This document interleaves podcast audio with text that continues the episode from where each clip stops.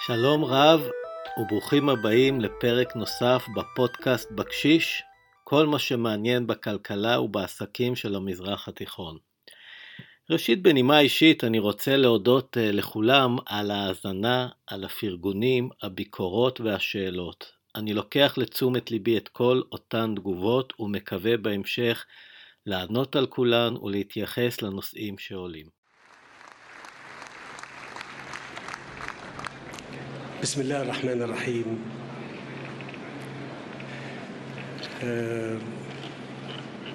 أصحاب الجلالة والفخامة والسمو السيدات والسادة ضيوف مصر مصر الأعزاء يسعدني أن أرحب بكم اليوم باسم شعب وحكومة جمهورية مصر שמענו כאן את תחילת נאומו של הנשיא המצרי א-סיסי בטקס לפני שש שנים, כלומר בתחילת אוגוסט 2015, בו הכריז על פתיחת תעלת סואץ החדשה. ואכן, מוקדם יותר החודש ציינה מצרים את האירוע, כשהתקשורת המקומית מבליטה כמובן את ההישגים. מדובר במגה פרויקט בו הושקעו למעלה מ-8 מיליארד דולר והוא מאפשר באופן חלקי בקטע הצפוני של התעלה שאורכה 193 קילומטר מעבר דו-כיווני של כלי שיט בו זמנית. עד לפרויקט הזה שהתבצע בלוז צפוף, תנועת האוניות בתעלה הייתה מוגבלת לכיוון אחד בכל זמן נתון. הרחבת התעלה לאורך 72 קילומטר לא רק שבאה לענות על צורך כלכלי מסחרי, אלא נחשבת לאחד מפרויקטי הדגל שנועדו לבסס את תדמיתו ומעמדו של הנשיא א-סיסי, שכן תעלת סואץ נחשבת לסמל לאומי של מצרים. צריך לזכור גם שהסיסי הכריז על הפרויקט השאפתני זמן קצר לאחר עלייתו לשלטון.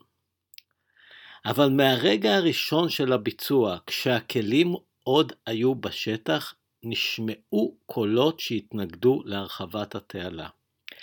נתעלם לרגע מכל המוטיבציות הפוליטיות לניגוח הפרויקט ונתמקד בטיעונים הכלכליים המתנגדים טענו כי יעד ההכנסות שהוצב לתעלה החדשה, קרי כ-13 מיליארד דולר בשנה, לא ריאלי.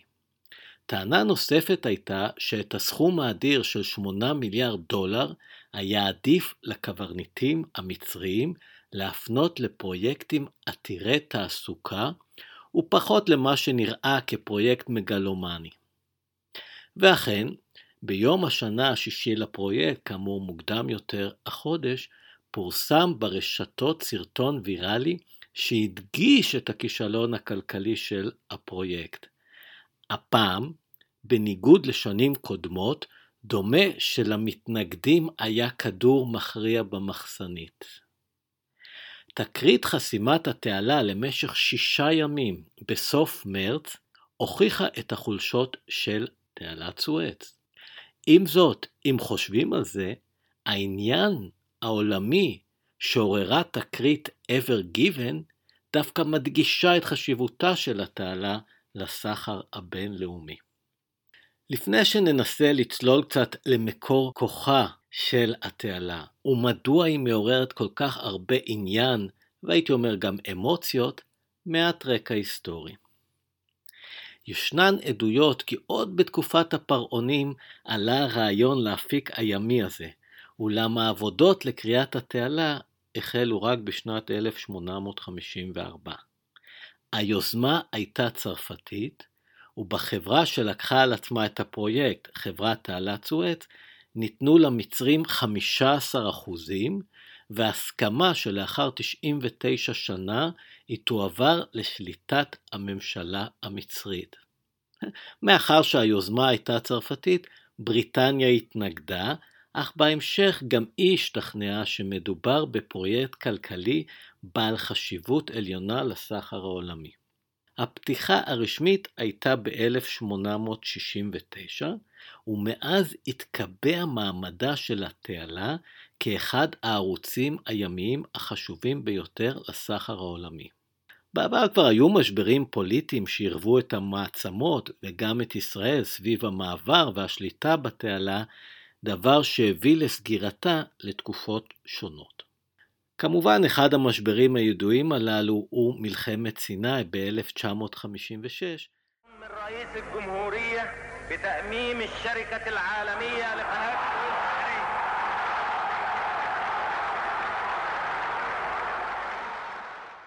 וכאן שמענו את הכרזתו הדרמטית של הנשיא המצרי גמל עבד אל נאסר על הלאמת התעלה.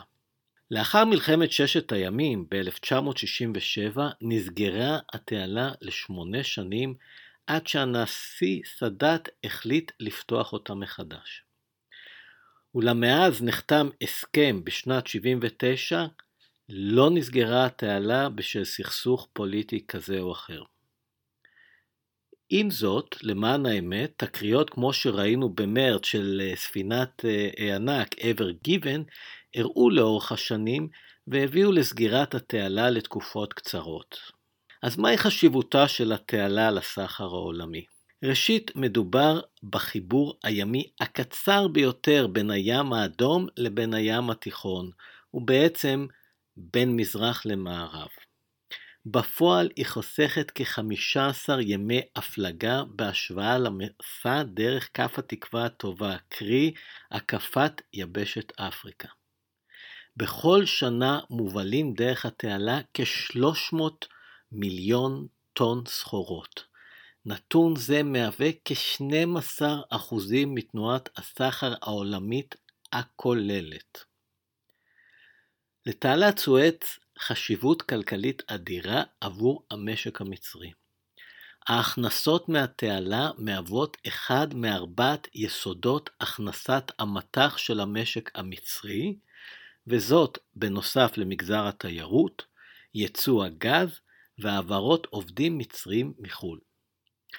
אם מסתכלים על שנה כמו שנת קורונה, נקל להבין את החשיבות של התעלה למצרים, שכן ההכנסות ממגזר התיירות היו אפסיות.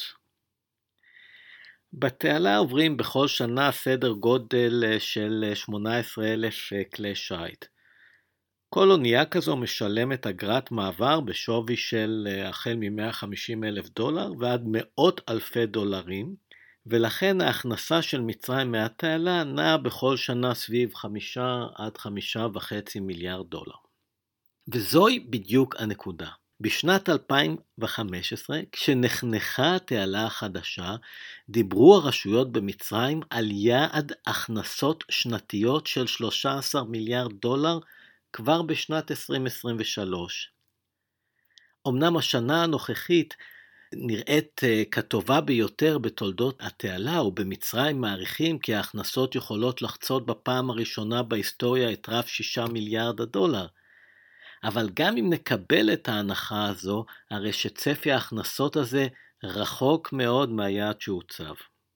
חשוב לזכור כי מאז נחנכה התעלה החדשה, הכנסותיה של מצרים ממנה צמחו בתשעה אחוזים, או במונחים כספיים כ-400 מיליון דולר, וזאת בתקופה של שש שנים.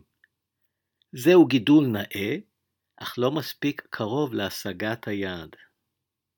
בתנאי הסחר הקיימים בעולם, ספק אם בתוך שנתיים יחול זינוק שכזה בהכנסות התעלה, אך רצוי לומר שברשות התעלה לא מתייאשים וכבר שוקלים השקעות ותוכניות פיתוח שנועדו להשיג את היעד שהוצב. כמו כן, הרשויות מדגישות את הישגי ההרחבה ובהם הגדלת כושר המעבר ל-97 ספינות ביום, בהשוואה ל-77 ספינות ליום לפני פתיחת הקטע החדש. בנוסף, התעלה החדשה מאפשרת לספינות ענק לעבור בה עד עומק של 66 רגל לשני הכיוונים. במצרים משוכנעים כי לאורך זמן, יתרונות אלה יבואו לידי ביטוי ויגדילו את ההכנסות. ואכן, אם מסתכלים על החודש האחרון בו פורסמו הנתונים, קרי יולי 21, יש מקום לאופטימיות מבחינת המצרים. לפי אותם נתונים רשמיים, במהלך יולי 2021 הגיעו הכנסות התעלה לשווי של כ-530 מיליון דולר.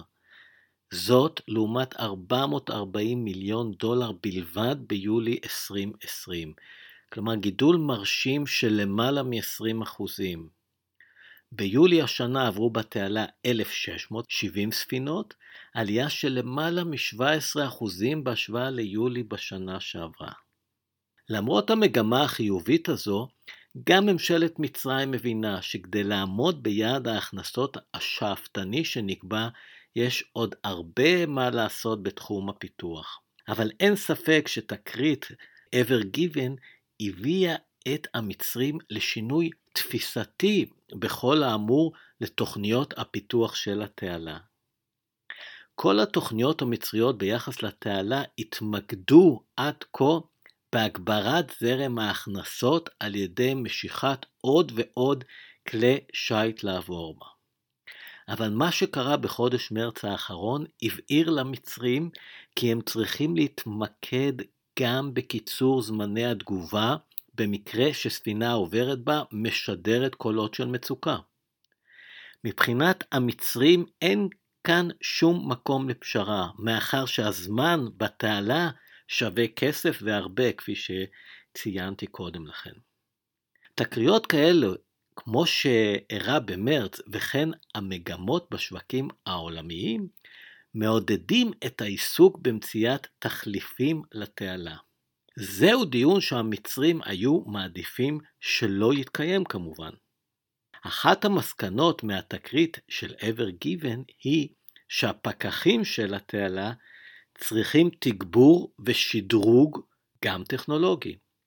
הפקחים הם בעצם מועסקים של רשות תעלת סואץ, והם אלה שאמורים להנחות את הספינות הנכנסות לתעלה. תקרית ever given חשפה את הצורך לצייד את אותם פקחים בנתונים מדויקים יותר על מזג האוויר ובזמן אמת, כולל נתונים לגבי מהירות הספינה וזרמים בתוך התעלה. בנוסף, רשות התעלה כבר הודיעה בעקבות התקרית כי היא מתעתדת לרכוש ציוד חילוץ מתקדם משל עצמה, החל מציוד חפירה ועד סירות חילוץ. כמו כן הודיעה מצרים על רכישת שתי גוררות גדולות על כל צרה שלא תבוא בעתיד. זהו לקח משמעותי עבור ראשי התעלה, שבמקרים קודמים בהם היו חסימות, הם נאלצו להכיר ציוד יקר מחו"ל, מה שהאריך את משך הזמן, ומכאן גם את העלויות.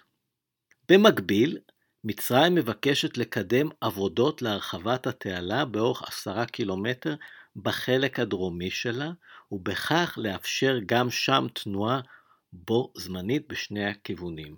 כזכור, תקרית ever given אירעה בחלק הדרומי שמאפשר תנועה של ספינה אחת בלבד לכל כיוון בכל זמן נתון, וזה מה שגרם לחסימה החמורה. לפיכך, כדי להפוך את התעלה לעוד יותר אטרקטיבית ויעילה, רשות התעלה הצהירה כי היא מגבשת גם תוכניות להרחבה, כך שתתאפשר תנועה של שלוש ספינות בו זמנית. לפי הערכות ראשוניות, עלות הרחבת התעלה בקטעים הדרומיים תצריך השקעה של כעשרה מיליארד דולר, ועדיין לא ברור כיצד הדבר ימומן. בין אם באמצעות אגרות חוב שימכרו לציבור כמו שנעשה בשנת 2015, או באמצעות משקיעים פרטיים. חשוב לציין בהקשר זה שההתמקדות המצרית בתעלה היא נרחבת הרבה יותר מאשר אפיק ימי חשוב ככל שיהיה. עבור המצרים, תעלת סואץ נתפסת כעוגן למיצובה של מצרים כמרכז עולמי לתעשייה, לסחר וללוגיסטיקה. זה נעשה במסגרת המגה פרויקט הנקרא פרויקט מסדרון תעלת סואץ. הרעיון מאחורי הפרויקט הזה הוא לנצל את תוואי התעלה כדי להקים על גדותיה מרכזי מגורים, מסחר וחקלאות. בגדה המערבית של התעלה מוקם אזור תעשייה שנועד למשוך חברות זרות, וכבר ידוע על התעניינות בעיקר של חברות מרוסיה. לגבי האיסמעיליה, ישנה תוכנית להקמת מרכז הייטק.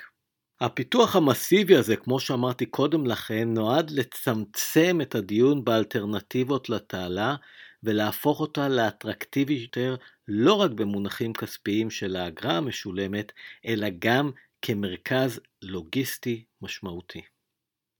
הדיון בסוגיית האלטרנטיבות מתעורר אחת לכמה שנים, כשגם למחירי האנרגיה השפעה על כך.